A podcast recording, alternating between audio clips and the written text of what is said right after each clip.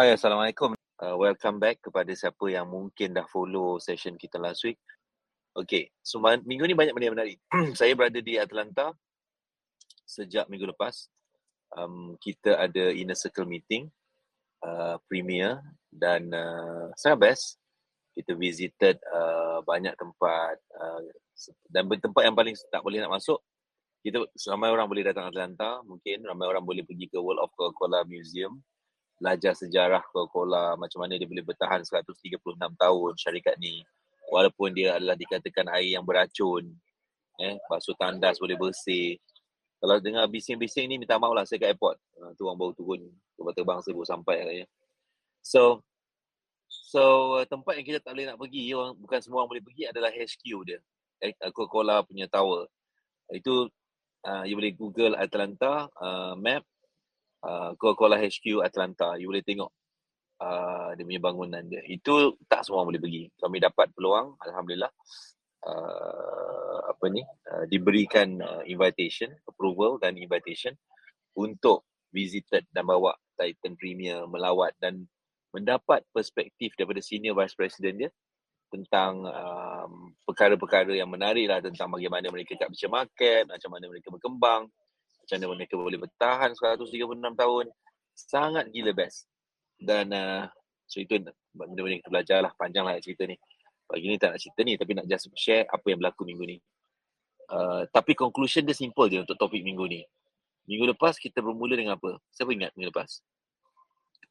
Siapa ingat minggu lepas kita cerita pasal apa? Kita cerita tentang um, antara uh, apa ni jenis-jenis kategori orang manusia eh, antara orang yang nak ubah hidup uh, yang buat tindakan dengan yang tak buat tindakan dan perbezaan dia. So hari ni um, saya nak saya nak saya nak bagi dua perspektif lah hari ni. Eh, saya nak tengok siapa yang ada kat dalam ni. Ada tak orang kat dalam ni? Ada yang daripada Singapura, Cik Puan Ramlah, kita ada kita ada siapa ada? Zuraida lah, Aida lah. You ni ajak tak orang lain? Buat tak assignment saya minggu lepas? Australia, Dr. Syahida. How are you? Um, you buat tak assignment minggu lepas suruh invite 10 orang join uh, telegram ni? Uh, okay, so ada yang daripada desa Batam. Sama desa Batam saya pun tak tahu. Bertam, Batam pula. Lain nak kena baca ni Nas. Bertam. Nampak sangat jet lag. Okay. Bertam. Uh, alright. Sekarang pukul apa? Sekarang pukul 7.07 petang. Hari Sabtu. Okay. So, uh, saya kat airport. Semua orang tengah dekat gate saya. Tengah tunggu. Gate saya kejap lagi. Lagi sejam lebih. Lepas habis ni baru masuk. Memang saya adjust flight ni untuk saya boleh buat telegram dengan you all. Kalau tak, saya, saya tak nak. Saya cuba tak nak untuk ada announcement. Oh, sorry uh, Datuk Wira tak boleh nak buat pagi ni sebab dalam kapal terbang. Saya cuba tak nak berlaku benda tu Nas. So saya adjust kapal terbang saya yang sepatutnya memang dah langgar waktu telegram ni. Okay, um, saya nak bercakap tadi, uh, tadi saya nak sebut tentang dua perspektif. Macam ni lah eh. Ada tak sesiapa sini pernah berada pada keadaan tak puas hati dengan diri sendiri, tak puas hati dengan pencapaian diri ke hidup ke kewangan ke. Tak puas hati lah duit tak ada ke tak puas hati. Hutang banyak dan tak boleh bayar. Tak puas hati buat tak jadi buat tak jadi. Tak puas hati. Apa yang kita nak tak capai tak capai. Bertahun-tahun tak capai. Tak puas hati, janji nak buat something tapi tak boleh nak buat. Ada tak rasa macam tu? Pernah tak rasa macam tu? Saya nak tanya kat dalam ni. Ada tak rasa macam tak puas hati ya? Hmm. Mana cakap eh? Nas faham tak saya cakap penas? Faham, faham Datuk. Terasa sangat tu. saya pun terasa juga tak puas hati ni. Dia saya cakap. Tak puas hati. Yalah, tak puas hati lah. Tak puas hati. Tak puas hati kenapa tak jadi benda tu kan saya saya ada banyak proses ni saya ada banyak proses ni saya nak saya nak cakap kan proses nak ubah hidup ni kalau ada siapa yang ada nak upgrade kewangan ke itu semua proses lah kan Dia tak berlaku. Perubahan hidup tak berlaku sehari lah. Dia tak berlaku macam tiba-tiba je. You know, saya dah melihat depan mata. Bukan pasal hidup saya je. Depan mata hidup-hidup para usahawan. In fact, yang bersama dengan saya di Atlanta, um, mereka adalah kebanyakannya mereka adalah saya lihat mereka ni ada yang uh, memang bermula daripada tidak ada juta sales dia, tidak ada ratus ribu jualan sebulan atau juta sebulan. Eh? Dan mereka adalah probably um, bermula bermula dibimbing uh, even kelas macam IMKK dulu atau nak ubah hidup kelas yang resort seberi percuma kelas percuma mungkin bermula dengan duduk kat belakang sekali dalam dewan, dalam hall. Yang pada waktu tu, kalau kita dengar cerita dia orang ni macam Muiz Hot Chicken, or even before kita share pada Shazaru, yang jual popcorn, Hanks popcorn. Okay, some of them adalah buat, ada yang, ada yang tak tak berniaga, ada yang dah berniaga tapi hanya buat mungkin RM5,000 sebulan, RM10,000 sebulan sales. Tak boleh nak survive pun. Dan perkara yang sama yang saya lihat atau mereka ni mungkin masuk bermula dengan dah buat certain level of sales mungkin ada yang sejuta setahun dan sekarang dah boleh buat seratus lebih juta setahun. Tapi benda yang sama pasal dia orang ni perkataan tak puas hati ni tiga perkataan tak puas hati.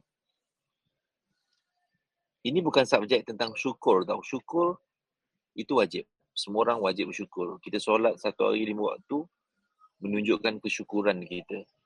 Kita bangun pagi, kita hidup, kita syukur. Ini bukan tentang isu syukur. Hidup memang kena bersyukur. Tapi subjek yang saya nak cerita pagi ni adalah tentang pagi ni Malaysia. Petang kat saya ni, Sabtu petang. Saya bercerita tentang kita kena ada perasaan tak puas hati dengan dengan benda yang kita tak puas hati lah. Lain orang ada benda lain yang dia tak puas hati kan. Saya pernah tak puas hati. Saya banyak tak puas hati dengan diri saya ni. Banyak sangat. Tapi itulah perspektif kedua. Ada orang tak puas hati, dia buat sesuatu. Ada orang tak puas hati. Tapi dia tak puas hati lah selama-lama-lamanya. Sama je tak puas hati. Tak, eh, apa yang kau tak puas hati? Tak puas hati ni, tak puas hati itu. Tapi tak ada apa yang dia buat. Ha, itu perspektif kedua pula masalah dia ada orang tak puas hati tapi buat sesuatu untuk ubah untuk jadi puas hati. Dan ada lain tak puas hati lain pula lepas tu. Tapi selagi hidup maksudnya kita tak tak berada pada tahap yang yang complacent rasa selesa rasa rasa macam macam kalau kalau zikir ah, cukuplah baca sekali je. Zikir subhanallah dah lah. Ah, itu dia tak ada rasa apa-apa pula. Tak puas hati tak boleh lah jadi kita kena ada kita kena ada tak puas hati ni. Saya nak anda buat benda tu atau fikirkan sekejap. Apakah benda yang you tak puas hati? Dan yang benda yang tak puas hati tu yang you harap you boleh ubah. Saya pernah hidup dalam keadaan tak puas hati gila dengan kewangan saya. Pengang tak puas hati. Sampai pernah hidup kereta kena lari-lari daripada kereta kena tarik daripada bank kereta dah beberapa bulan tak bayar, kena sembunyi-sembunyi kereta tu. Um, pernah buat bisnes tak jadi, tak jadi, tak jadi, tak puas hati. Tak puas hati, hutang banyak. Tak selesai, tak puas hati asyik minta mak duit, minta mak tolong, minta mak payung dan tak boleh bagi balik. Tak puas hati sebab besar badan, hidup, hidup tapi tak boleh gembirakan mak ayah dengan dengan something yang boleh apa boleh boleh gembirakan dia orang ataupun bagi mereka benda tu something yang ya cuba nak gembirakan mereka atau bagi mereka something macam balas balik apa yang mereka dah buat pada kita kan. Tak puas hati sebab tak boleh nak tolong orang lain atau bagi manfaat ke orang lain. Tak puas hati mereka ni suka cakap bising pula belakang aku ni ha. tak puas hati aku ni Nas. Tapi tak boleh biarkan tak ada kita kita pun tak faham dia cakap apa jadi kita jalan je. Nah, tapi suara saya clear kan? Clear, clear, clear. Oh. Kalau tak clear, saya jeritkan dia. Nak tunjukkan tak puas hati tu. Makin kuat pula bunyi dia tu. Kan? Tapi ni public place, lantak lah kau. Jadi, saya sebenarnya dekat lounge, uh, pergi kat lounge. Tapi saya tak nak pergi kat lounge. Lagi kuat kan semua orang tengok sebab cakap. Ni dia, dia orang datang. Macam lah hidup. Kita tak kacau orang, orang datang kacau kita. Macam tu lah, tak puas hati dia. Tengok tu lah. Tapi Datuk, suara Datuk jelas tu. Jangan risau. Dia sayuk-sayuk. Alhamdulillah. Saya guna speaker yang bagus. okay. Jadi, tak puas hati ni, Nas. Saya rasa saya rasa tak puas hati ni perlu ada. Perlu tulis. So, saya bagi satu contoh kan. Ini satu cerita lah dulu-dulu kan. Ya, bukan dululah. Bertahun-tahun dulu. Bukanlah bertahun-tahun dulu selama bertahun-tahun, nak cerita bukan dulu, selama bertahun-tahun, saya ada masalah tak puas hati dengan badan saya gemuk. Gemuk gila. Oh, nak cerita gemuk saya ni gemuk. Sekarang ni tak adalah terlalu kurus. Nas kurus. Aku memang tak puas hati dengan Nas. Dia punya kurus dia tu, suara dah memang kecil. Macam longgar pula tu. Ha, saya jatuh. Ha, tu cerita masalah Nas ni. Kan? Bukan je pasal tak puas hati dengan Nas tu. Tak puas hati sebab tak kita tak ada pinggang macam tu kan. Betul pula kalau pinggang macam tu. Kena Tapi nak cerita. tu juga. Jadi, saya tak puas hati. Bertahun-tahun saya tak puas hati. Saya ingat perjuangan tak puas hati saya ni berpuluh tahun lah. Punya tak puas hati. Ada waktu tak puas hati tu, lagi tak puas hati, lagi makan banyak. Nas. Ada waktu tak puas hati tu, berlari lah. Berlari, jogging, angkat besi. Kurang sikit, naik banyak. Kurang, kurang, kurang, kurang, naik lagi. Ha, itu proses bertahun. Ada waktu tak puas hati, uh, tak puas hati tapi macam tak ada apa-apa. Macam ah lantak ah macam nak give up. Macam dah macam terima redha je lah. Uh, dah ditakdirkan ditulis loh mahfuz badan memang gemuk. Seluar pakai 48 masa tu. Saiz 48. You know.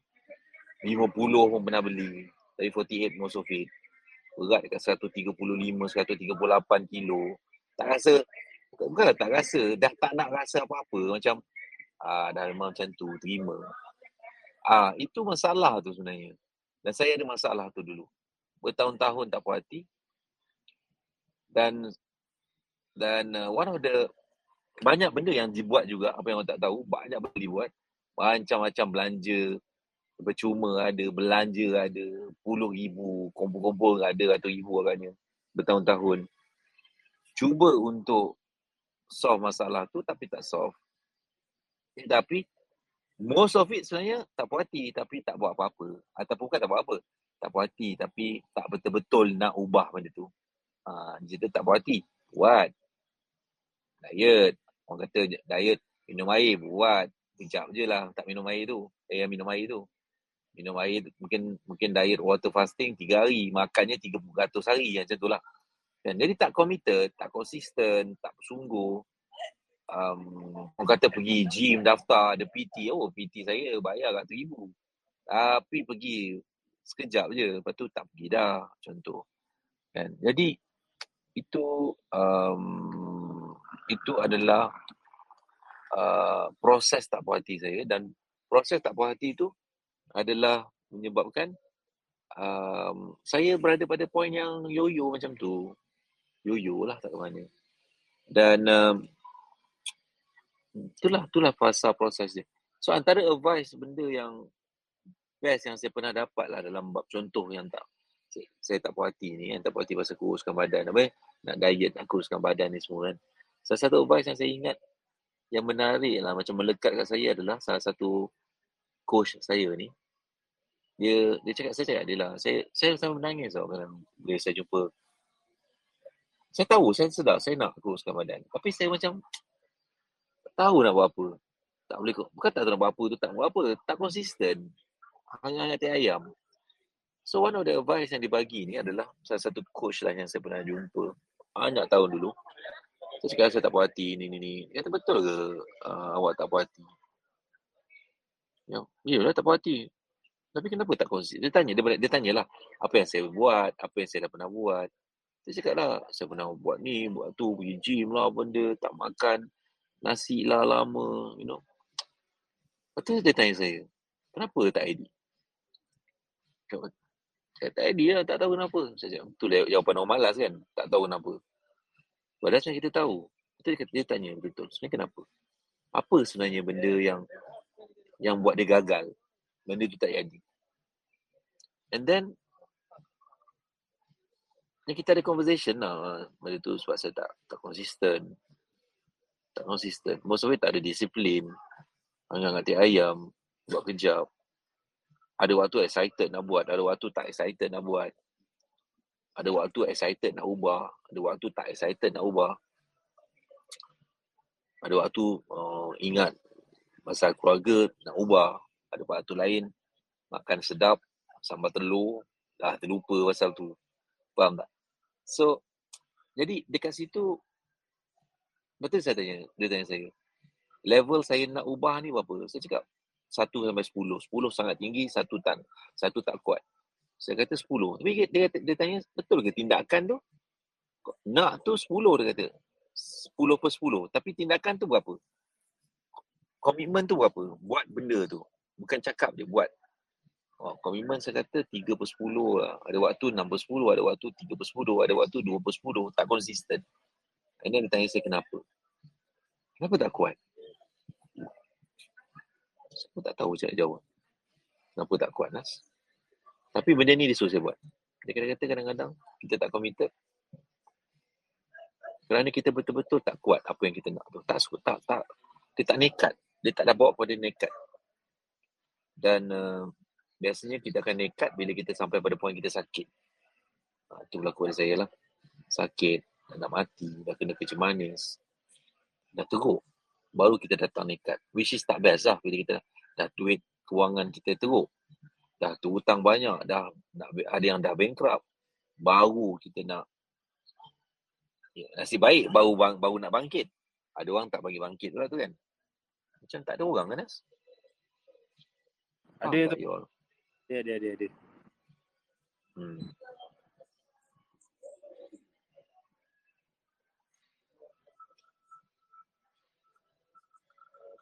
Lepas tu, hmm, kemudian dia suruh saya buat apa? Benda yang dia suruh saya buat adalah, antara benda yang saya buat lah, yang dia suruh saya buat. Dia suruh saya tuliskan uh, dua benda. Dua benda. Nak, nak tak saya share apa benda? Eh, ada dua benda yang dia suruh saya buat. Okay. Ada dua perkara. Silakan, silakan. Yang yang dia suruh saya buat sebenarnya. Yang pertama, dalam ni contoh saya punya contoh ni kurus lah. Dalam case you all mungkin kewangan. Kan? Dalam bab kewangan lah especially. Jadi saya, saya specifically nak bantu you all ni untuk meningkatkan tahap kewangan melalui bisnes, melalui proses-proses ubah hidup ni dan kewangan. So, so dalam case contoh saya bagi ni tentang kita tak puas hati dengan saya gemuk lah. Tak puas hati. Eh, tak puas hati. Jadi, ada tiga benda lah. Eh, tiga proses. Tiga perkara yang penting. Yang pertama adalah, eh, bukan dua benda, tiga benda. Yang pertama adalah, eh, note eh, yang pertama ni. Yang pertama, kita kena mengaku yang kita ada problem. Kita kena mengaku keadaan kita tu. Kita kena mengaku. Contohlah, ya. Pada waktu saya saya tahu saya saya gemuk. Tapi saya tak mengaku saya gemuk. Saya guna perkataan lain. Ah, itu bukan gemuk, itu comel macam tu kan. Kita bukan gemuk. Kita besar sikit je rangka badan. Ha, kita tak mengaku. Itu masalah yang pertama Nas. Kita tak mengaku. Kita ada masalah duit.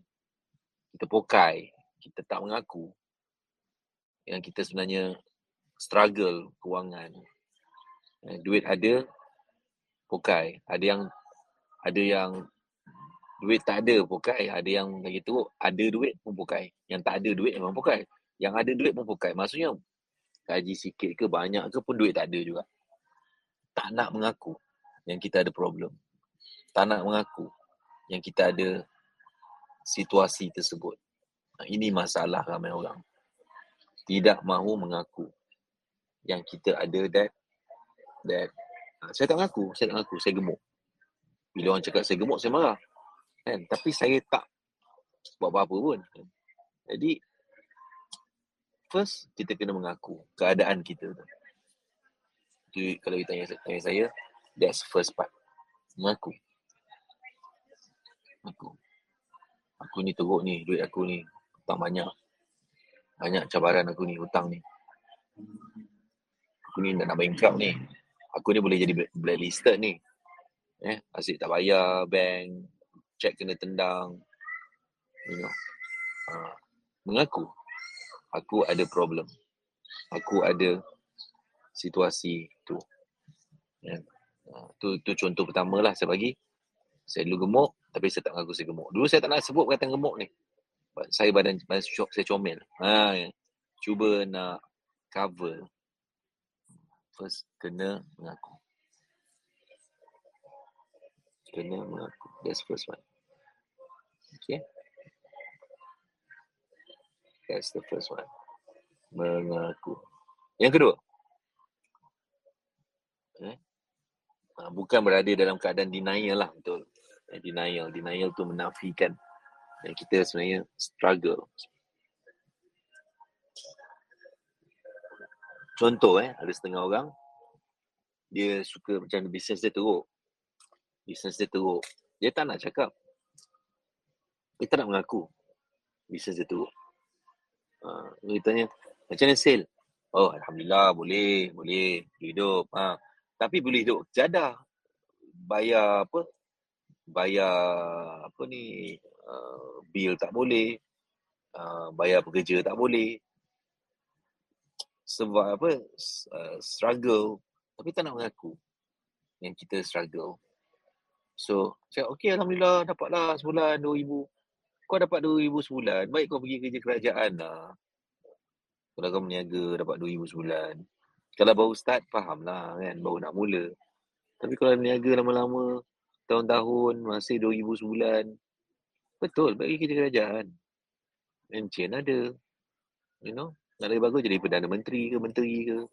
Ha, lima tahun dapat pension. Kan? So, itulah situasi dia. Tak nak mengaku.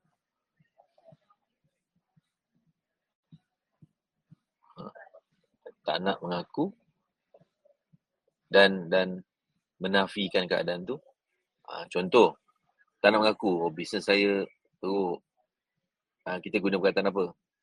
Ha, bisnes saya teruk sebab saya sebenarnya tak ada ilmu. Saya sebenarnya tak reti marketing. Tak reti, sebenarnya bodoh marketing. Tapi tak nak mengaku. Tak nak mengaku kita bodoh marketing sebab tu sales tak naik.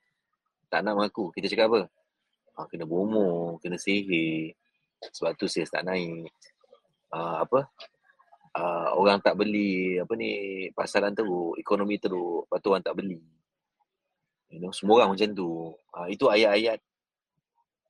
Uh, itu ayat bunuh diri tu. Nas faham tak yang pertama ni? Faham dah. Uh, Datuk faham. Sangat faham. Yang lain orang lain kat dalam ni faham tak benda yang pertama ni isu pertama ni? Denial ni. Denial syndrome ni. Tak nak mengaku that kita berada state yang macam tu. Dan kita always kena dari teruk, dah dah tak mengaku. Kita salahkan orang lain.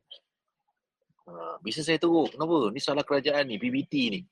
Bisnes saya teruk sebab ni salah ni bomo, sihir orang sihir ni. Bisnes saya, uh, duit saya tak ada ni sebab sebab duit mengecil. Duit mengecil pula. Kan? Denial syndrome ni memang bahaya lah. Kan? Kenapa orang Melayu ni tak boleh nak berjaya ni? Ha, ini semua salah bangsa ni lah. Bangsa tu lah. Ha, kita mesti menyalahkan orang lain. Kita takkan mengaku atau ambil reflection aku sebenarnya yang tak buat sesuatu. Tak nak. Tak nak.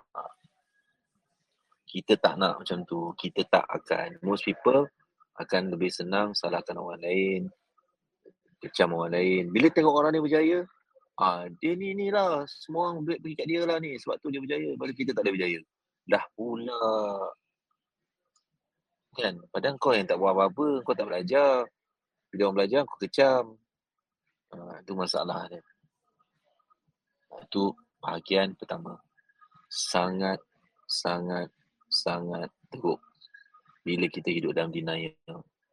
dia antara antara, antara adalah dia antara antara masalah dia adalah bila denial uh, kita tak kita tak kita tak rasa kita perlu ubah apa-apa lah kita tak rasa perlu ubah kita tak rasa penting nak ubah. Uh, tak rasa penting nak ubah. Uh, dan masuklah part nombor dua. Part nombor dua you know part nombor dua adalah um, kita tak rasa um, kita macam cakap eh? Kita tak rasa keadaan tu teruk. Ha, tadi yang pertama tak mengaku. Yang kedua kita tak rasa keadaan tu teruk. Contoh. Eh, contoh. Uh, bila saya gemuk dulu. Saya tahu gemuk ni. Tahu. Saya tahu. Saya tak ada gemuk lalu. Saya dulu kena berkatan badan besar. Comel. Hmm. Tapi tapi saya tak saya tak saya tak nak melihat kesan tak ubah benda ni atau kesan gemuk ni apa?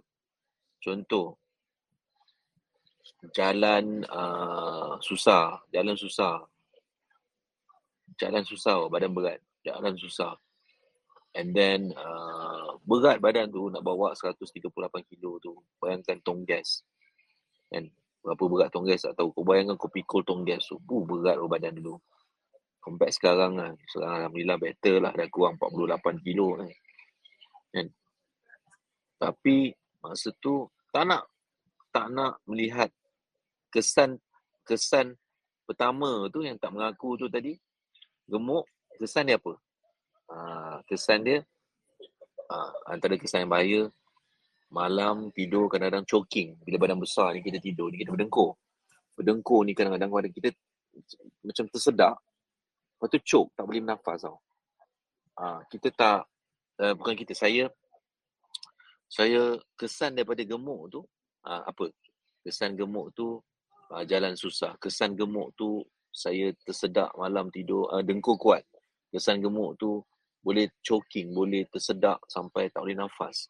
Kesan gemuk tu mengah, senang mengah, senang penat. Kesan gemuk tu, uh, gula saya naik, gula dalam darah kecil manis saya naik kesan gemuk tu uh, jantung saya penat pump dan dan boleh banyak efek lah kepada darah BP naik and everything. Kesan gemuk tu hmm, saya tak dapat buat banyak aktiviti dengan anak-anak saya. You know yang yang perlukan lebih physical exercise. Kesan gemuk tu saya baju kena tempah khas, tak boleh beli baju biasa yang ready made. Ah, kesan gemuk tu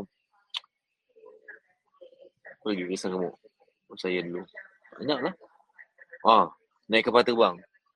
Kadang-kadang dia punya tali pinggang tu tak boleh nak ni tak boleh nak sambung. Uh, tak boleh nak nak nak, nak lock. Terpaksa minta extension. Angkat tangan uh, stewardess minta penyambung extension. Uh, masa tu tak rasa malu.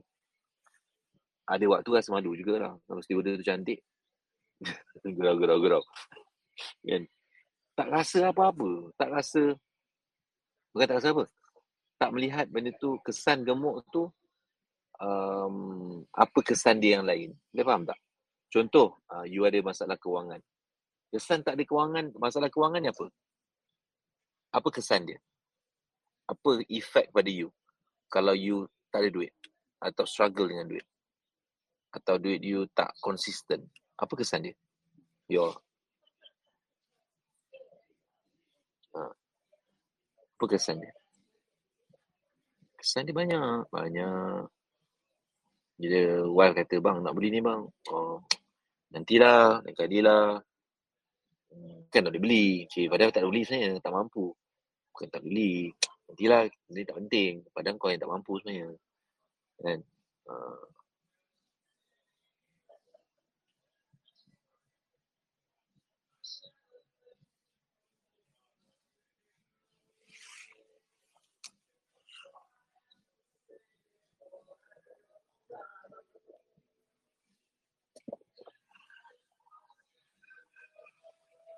So kita kena kita kena nombor dua ni kita kena magnify, kita kena magnify. Bukan besar kan, tapi kita kena me, menerima realiti benda yang kita tak nak ubah ni apa kesan dia pada kita.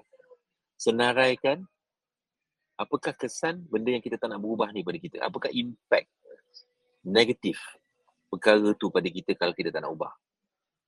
Um, sekarang dan akan datang. Jadi, contoh saya, pasal gemuk tadi lah. Cerita gemuk ni bagi saya senang straightforward. Kalau saya tak nak ubah, kesan dia apa? Kesan dia mungkin saya meninggal lebih awal. Mungkin anak-anak saya saya tak dapat tengok. Saya pernah menangis eh. Bila saya terfikir saya gemuk, saya tengok satu teater dekat New York masa tu. Saya menangis. Saya menangis sebab saya terfikir anak perempuan saya masa tu seorang. Saya terfikir, eh, sempat tak saya nak tengok dia ni kahwin nanti? Kalau lagi 20 tahun, 30 tahun, sempat ke saya nak tengok? Ah, saya saya start berfikir benda tu. Sempat ke saya nak nak bahagikan keluarga saya dengan benda-benda yang lebih lebih banyak lah. Kan? Kita tengok dia sama belajar. Sempat ke kalau saya tak sihat, kalau saya gemuk. Of course Allah nak ambil pada macam mana. Macam mana pun dia boleh ambil. Tetapi ni keadaan yang kita boleh kawal sebenarnya tapi kita tak kawal. Dia faham tak? Dia faham tak point saya kat sini? Uh, Diana share, Diana Yusof, terima kasih. Uh, kesan uh, tak ada duit, hutang, banyak, stres bila bank call, saya setuju sangat. Saya boleh faham sangat pasal itu malu eh bila bank call ataupun bukan pasal bank call nak jawab nombor telefon yang kita tak kenal kita kita takut nanti orang ni call datang bank call kalau nombor tu 03 datang bank call pasal apa ni pasal tak bayar kredit card tak bayar uh, cik mungkin you tak perasan uh, installment rumah tak bayar. Uh, ataupun tiba-tiba bil kena potong sebab tak bayar. Uh, lepas tu lepas tu uh, rumah dah, dah tak bila dah kena potong bini marah ke keluarga marah ke oh lupa lah tersilap lah. Ataupun lagi kelakar nanya Isyui dah bayar lah ni lah sistem dia tak terima lah apa dia dah oh sebenarnya tak bayar. Faham tak? Kesan dia menipu ha. Jadi kita kena senaraikan kesan negatif dia bila kita tidak ubah perkara tu kena senaraikan. Jangan dengar aja saya cakap ni. Kena senaraikan. Kalau you nak you nak melalui suara, video ataupun conversation kita setiap Ahad ni membawa kepada nanti sesi nak ubah hidup 4 hingga 6 Februari nanti insyaAllah. Saya nak setiap minggu ni you dengar dan bila you hadir nanti kita terjemahkan kepada tindakan. Ah, itu sebab kita buat setiap hari ni, saya buat sesi setiap hari ni. Saya nak macam pra nak ubah hidup. You dah start warm up ke arah tu. Ha, kan? Kesan daripada betul. Hutang tak bayar, bank call, supplier call. Malu. Kesan dia malu. Dan saya malu lah weh. Kau tak ada rasa malu ke? Kau tak rasa rasa, rasa apa-apa ke? Kan? Maruah. Kesan dia maruah. Ha, maruah. Rasa hina, terhina weh. Kau tak rasa tercabar ke? Yeah. So, you must list down benda ni. Lagi banyak benda ni you tulis. Kita nak dia jadi pembakar. Benda tu mungkin perasaan tu dalaman. Keluarga kita cakap apa pula. Kan? Orang lain cakap kita apa pula. Itu semua kita nak tulis. Supaya dia jadi bahan api membakar kita untuk rasa nak masuk nombor tiga, kita nak buat tindakan. Kita nak capai apa, itu nombor tiga. Betul, malu, saya faham. Malu eh, saya pernah lalu proses-proses. Malu. Hari ini Alhamdulillah, Masya Allah, Allah, banyak bangga hari ini. Tapi bangga tu datang hari ini, bangga dan bersyukur tu datang hari ini, datangnya dulu daripada malu, segan. Tapi ada dua keadaan dulu. Ada dua, dia ada dua keadaan pula. Nah, dia nak masuk nombor tiga. Yang last. Ha, masuk nombor tiga ni, dia ada dua keadaan. Ada orang dia tahu dia segar, dia malu. Tapi dia tak buat apa-apa. Ha, tu keadaan pertama. Dia tak buat apa-apa. Ha, sorry, ada tiga keadaan. Satu dia malu. Satu dia aware, dia sedar. Tapi dia tak buat apa-apa. Dia tak ada apa-apa tindakan. Yang kedua, dia tahu, sedar dan dia buat tindakan tapi tak berubah. Macam tak jadi. Ha, itu yang kedua. Faham tak? Yang pertama, dia sedar. Yang lagi teruk, dia tak, tak sedar lah kan. Ini cerita kalau sedar. Sedar, tapi tak buat apa-apa. Yang kedua, dia sedar dan dia buat tindakan tapi tak jadi. Itu yang kedua. Faham tak? Ha. Ha, Siti Abdullah tu. Saya nak dengar cerita awak tu. Nas, Siti Abdullah tu saya nak dengar cerita dia lagi. And then nombor tiga. Saya try unmute dia. Nom- ha, so nombor tiga pula adalah. Okay, pertama tadi apa? Dia, dia, tak, dia, dia tahu. Dia tahu benda ni malu apa semua. Tapi tak buat apa-apa. Nombor dua dia tahu dia malu nak ubah benda ni. Tapi buat tak jadi. Buat tak jadi. Buat tak jadi. Pun ramai juga orang yang nak ubah hidup dia. Tapi dia tak tahu macam mana. Ini banyak juga lah saya tahu. Ramai orang yang rajin, berusaha. Buat macam-macam. Tapi benda tu tak selesai. Ha, ni pun saya kesian. That's, that's why I think they need guidance now. That's why we're trying to help. Kita cuba extend tangan kita ni untuk bantu. Kita cuba bagi peluang belajar ni tanpa payah bayar lah. Tak payah bayar. Kita pun bukan kerajaan. Tapi kita cuba support. Saya cuba. Should cuba extend tangan kita untuk support orang-orang yang nak ubah. Tapi tak, dah cuba tak jadi atau tak tahu macam mana nak buat. Yang datangnya nombor tiga, dia sedar, dia aware dan dia tahu macam mana nak buat selepas dia belajar. Selepas dia ada bimbingan. Ada orang guidance. Contohlah, you nak jadi pemain badminton terbaik dunia. You nak. Tapi, you tak tahu macam mana. You tak tahu macam mana. Uh, itu yang pertama. Yang kedua, you nak. Tapi you try-try tak edit. Atau nombor tiga, you nak jadi pemain tenis badminton terbaik dunia. You cari orang yang boleh bantu you. Atau guide you. Atau bimbing you. Dan you committed. Uh, you yang mana? Anda yang mana?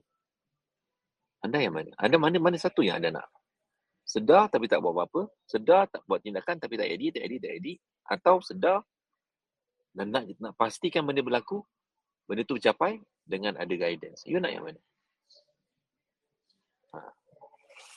Kan?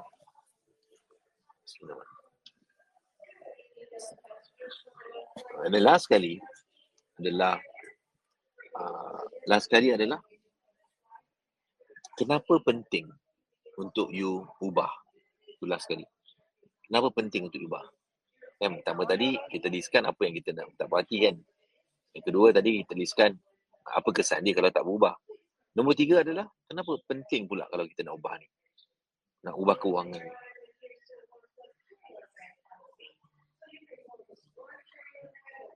siapa pula announcement tuan tu saya? Okay. so yang ketiga adalah yang last kenapa penting pula untuk nak ubah benda ni? Nak ubah saya dulu kenapa penting nak ubah? Bergemuk nak nak nak kurangkan berat badan. Sebab saya fikir pasal keluarga orang tersayang kesihatan saya contribution anak didik saya yang sedang dibimbing. Saya nak make sure mereka ni dapat support dapat berjaya lebih banyak kejayaan yang mereka perlukan mereka perlukan support. So saya nak saya nak insyaallah banyak umur untuk dapat bantu mereka. Uh, jadi kenapa penting? Itulah sekali. Senaraikan ambil masa hari ni pagi ni. Tolonglah senaraikan. Kalau boleh senaraikan tu bukan satu. Bagi 20 sebab kenapa penting nak kurus? Kenapa penting nak kewangan yang baik? Kenapa penting nak kaya? Kenapa penting nak ada banyak duit? Kenapa penting? Tuan-tuan dan puan senaraikanlah kenapa penting ni. Sebab dia mungkin akan menjadi pencetus untuk you nak buat tindakan yang luar biasa insyaAllah. Kenapa? Penting. Jangan dia bukan satu sebab. Dia mesti sangat deep, banyak sebab. Masa saya disuruh tulis benda ni, dia suruh saya tulis, tulis 30 sebab. Dia cakap nak kurus lah. Tak boleh. Halusi, perhalusi. Kenapa nak kurus sebenarnya? Nak sihat. Nak sihat kenapa?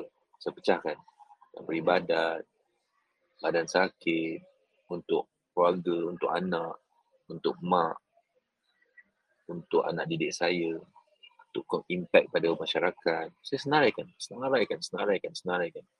Supaya kita ada 30, lebih pun tak apa. Lepas tu kita datang ni konsep 101 impian. Apa kita nak? 101 benda yang menyebabkan kenapa kita nak ubah hidup kita. Uh, Wallahualam saya harap you dapatlah sikit sebanyak daripada conversation ni. Nas, dan uh, dan, dan bukan dengar aje lah buat tindakan. Okay. Last, saya dah cover point saya pagi ni. Terima kasih Datuk. So um, pagi ni dia sangat-sangat lanjutan daripada minggu lepas dah Datuk. Yep. Pak Datuk suruh kita reflect, tulis balik apa yang kita berjaya capai. So pagi ni kita tulis apa kesan kalau kita tak capai. Ya. Yeah. Besar berat. Tapi Datuk saya ada satu benda yang saya nampak pagi ni. Datuk tak cerita pasal pasal gemuk tu sebenarnya. Ni first time juga ni. So, Macam mana? Yang pasal pasal realization pasal gemuk tu. Mm-hmm. Saya dah lama kan. Jadi saya rasa benda tu sangat sangat menarik lah perbincangan bagi sebab benda tu relate sangat dengan you dan bila you cakap semua orang pun tahu yang setiap orang ada cabaran masing-masing. Cabaran setiap orang berbeza. Betul. Betul. Ha. Pasti setiap, setiap orang memang ada cabaran banyak. Nah. Semua orang ada cabaran masing-masing. Saya beritahu saya beritahu saya beritahu masalahnya dengan ramai orang maksud saya dulu adalah kita tak nak jujur dengan diri sendiri Nas. Betul. Kita tak nak berlaku jujur, kita ada masalah. Contoh eh Nas, dulu kalau kita senarai, saya senaraikan kalau saya senaraikan dulu punya masalah saya dan membawa kepada saya hari ini yang berbeza, Masya Allah. Dulu apa masalah saya? Banyak Nas, bukan pasal gemuk aja. Masalah saya, perhubungan saya ayah saya masa dulu-dulu lah. Eh, sebelum sebelum ada realization lah. Perhubungan mak, saya dengan mak ayah saya tak bagus. Hmm, tak bagus. Jauh. Kalau satu sampai sepuluh, sepuluh dekat satu jurang, markah saya mungkin dua, tiga je jurang. Um, perhubungan suami isteri, uh, saya pernah cerai kan dulu. I mean, first fail marriage dulu kan. First marriage yang fail kan. Many, many, many, many, many years ago. Uh, sampai saya berpisah. My first fail marriage. Itu uh, itu pun sama, tak mengaku. Tak mengaku sebenarnya kita ada masalah uh, ataupun lari daripada masalah. Itu itu benda yang berlaku. Uh, kita ada masalah relationship, kita ada masalah spend time masa, tak ada masa. Bukan tak ada masa. Kita tak, bukan pasal tak ada masa sebenarnya. Tapi kita tak rasa benda tu matters. Macam tu lah contohnya. Tapi, yalah, tak ada dulu, tak adalah sekarang kan. Tapi, point dekat sini, kita tak nak mengaku kita ada masalah dalam aspek-aspek kehidupan kita. That's why dalam, dalam program Nak Ubah Hidup, kita cuba bantu you ubah hidup bukan satu benda. Bukan duit je. Kita cuba nak bantu you ubah banyak benda insyaAllah dalam hidup you. Tapi dia taklah boleh berubah serentak. Tak ada orang masuk kelas tiga hari tiba-tiba tu berubah semua benda. Tetapi ramai juga orang yang berubah banyak benda bila dia keluar daripada kelas tu kan. InsyaAllah. Uh, jadi, jadi kat sini kita kena jujur mengaku apakah lompang-lompang, gap-gap yang ada dalam kehidupan kita sebenarnya. Kita, kita ada masa dengan anak-anak kadang. Uh, ada yang anak-anak nak. Bukan nak apa pun kadang. Macam pasal duit lah kan. Nak beli benda something je. Tapi kita tak mampu nak bagi, nak belikan yang reasonable lah.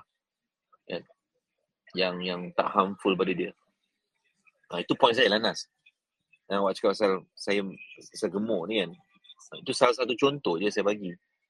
Uh, tapi sebenarnya banyak lagi benda yang berkaitan dengan benda yang saya rasa I need to improve, I need to work on. Dan, uh, dan, dan menyebabkan saya realise saya kena jadi macam mana, saya nak jadi macam mana. Saya nak, Alhamdulillah umur saya tahun ni 48. Saya nak makin saya naik meningkat umur saya, saya nak semakin sejuk, sedaya upaya saya dan saya nak saya sihat. Saya nak bertenaga. Saya nak uh, apa ni ada energy ada energy excitement nak kata muda kan tak baik pula kan tapi kurang macam tu lah kurang macam tu dia bukan pada umur lagi lah uh, jelas jelas cuma nah, saya rasa hmm, saya just saya, saya just saya ternampak tadi dia cakap ada benda yang berubah dia kata dia duduk dia duduk struggle apa semua interesting saya suka nak tahu sebenarnya saya suka saya suka saya suka kita belajar pula daripada orang lain punya proses. Kan? Jujur, jujurlah saya, macam mana saya cakap eh? Saya pernah hidup dalam keadaan yang terlalu struggle. saya pernah hidup keadaan yang saya cakap saya pernah hidup dalam keadaan yang sangat struggle hutang, along, pinjam duit, hampir bankrupt. Tak bankrupt, hampir. Bergadai. Don't know how to explain that hidup yang macam tu tau. Lari, takut nak jumpa orang sebab especially orang yang kita pinjam duit dengan dia. Saya tak tahu macam nak explain yang saya sangat rasa dan faham dan feel, bila saya boleh feel bila orang kata hidup dia susah tu, saya faham, saya boleh faham. Saya sangat faham. Sebab saya memang pernah berada pada state yang begitu. Yang itulah menyebabkan saya hari ini buat apa yang saya buat.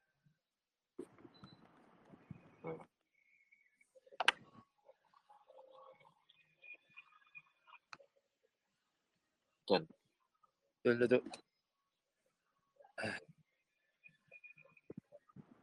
Saya kan tak tahu macam nak cakap Nas dengan Nah, dia ada dua keadaan lah. Satu keadaan saya dah tahu cakap dengan orang yang orang yang macam mana cakap eh? Kita tengok dia hidup dia susah tapi dia tak sedar yang hidup dia susah dan dia sakit hati pula dengan orang yang hidup senang. itu satu. And then itu macam macam mana aku nak cakap dengan kau ni kau sian hidup kau.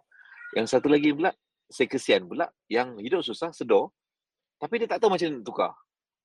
Ha, pun saya kesian juga. Tapi dia tak nak belajar. Macam, macam mana nak cakap dengan dia ni? Aduh. Belajarlah. Macam kita buat kelas tadi summit ni. Belajarlah. Datuk, saya ada satu soalan last lah Datuk. Sebab kita pernah ada dapat feedback kan. Orang kata kenapa kita buat kelas tapi tak mengajar. Kita suruh orang share story. Tapi sebenarnya formula tu nak bagi orang faham is experiential learning ni itu yang sebenarnya something yang macam pagi ni kita dengar Datuk cuma kisah personal Datuk ya.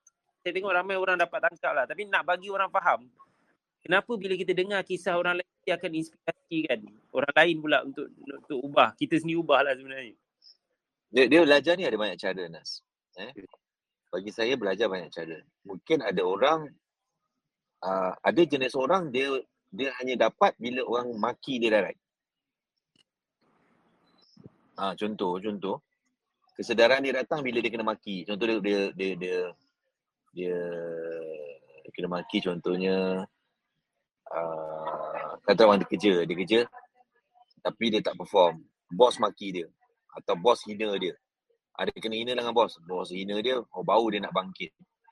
Ha, ini dia, dia tak pakai story lah, dia memang kena hina. Direct dia kena maki. Ha. So itu cara dia belajar. Ada orang belajar buat silap. Belajar dia, dia suka buat silap, buat silap, buat silap dia belajar, belajar, buat silap, belajar, buat silap, belajar. Tapi lambatlah hidup dia kan asyik buat silap belajar, buat silap belajar ni penat dia. Betul. Kan? And then uh, ada orang dia ada mentality aku nak belajar daripada silap orang lain pula. Apa silap orang? Apa benda yang tak betul orang buat? Uh, saya macam tu. Saya dulu masa saya ambil, oh, ni kita zaman bila ni kan, ambil SRP ni lah. SRP tau, kau gila kau. Aku cerita SRP ni. Siapa sini ambil SRP sila mengaku. Saya ambil SRP, dia orang ambil form 3, saya ambil form 2 Nas. Oh, setahun awal. Saya ambil setahun awal sebab mak ayah saya, uh, ayah saya dia encourage saya. Dia kata cuba ambil awal setahun kalau boleh dapat dapat dapat ambil lah. Kalau skor kalau boleh dapat result bagus mana tu boleh terus jimat setahun jimat setahun lah boleh lompat masuk form 4 terus. Faham tak? Faham. Ha. And then saya pun ambil SRP form 2. Alhamdulillah saya skor tapi kerajaan tak bagi saya masuk form 4. Dia kata umur saya tak cukup 16. Ha, itu masalah lain pula lah. Saya tak ada masalah personal. Tapi masa tu, bila saya mohon, kita, mak saya, ayah saya mohon, tiga kali buat rayuan. Dia ni dah ambil SRP, dah skor. Bagilah dia pelepasan boleh masuk form 4. Tiga kali dia tolak. Tak apalah, tu story lain. Tapi point saya nak cakap, macam mana saya boleh score masa tu Nas? Ah, macam mana saya boleh score? Macam mana saya boleh score ialah sebelum saya ambil SRP form 2 tu. Saya pergi cari buku orang tulis tentang macam mana nak score. Okey. Macam mana nak score SRP ni? Saya cek buku-buku masa tu uh, macam teknik belajar, teknik berkesan untuk skor exam. Uh, saya baca buku macam tu masa tu. Saya pun tak tahu lah macam mana saya boleh terfikir macam tu Nas. Mungkin sebab sebelum tu saya suka tengok cerita Cina, cerita kungfu. Faham tak? Faham. Cerita kungfu ni Jackie Chan masa zaman tu drunken master lah apa jadah kan. Cerita Cina kan macam tu. Dia macam kena bully, kena bully, kena bully. Kejap lagi dia tengok orang lain punya teknik apa semua dia belajar lepas tu dia pun belajar, dia, dia ada sifu dan dia jadi. Saya banyak tengok benda tu. Jadi agaknya lah sebab saya tengok banyak macam tu, saya terfikir macam mana saya nak score SRP ni? Saya nak cari orang boleh guide. Atau saya nak baca macam mana orang lain buat. Ha, tu yang saya cari teknik. Saya cari buku teknik belajar.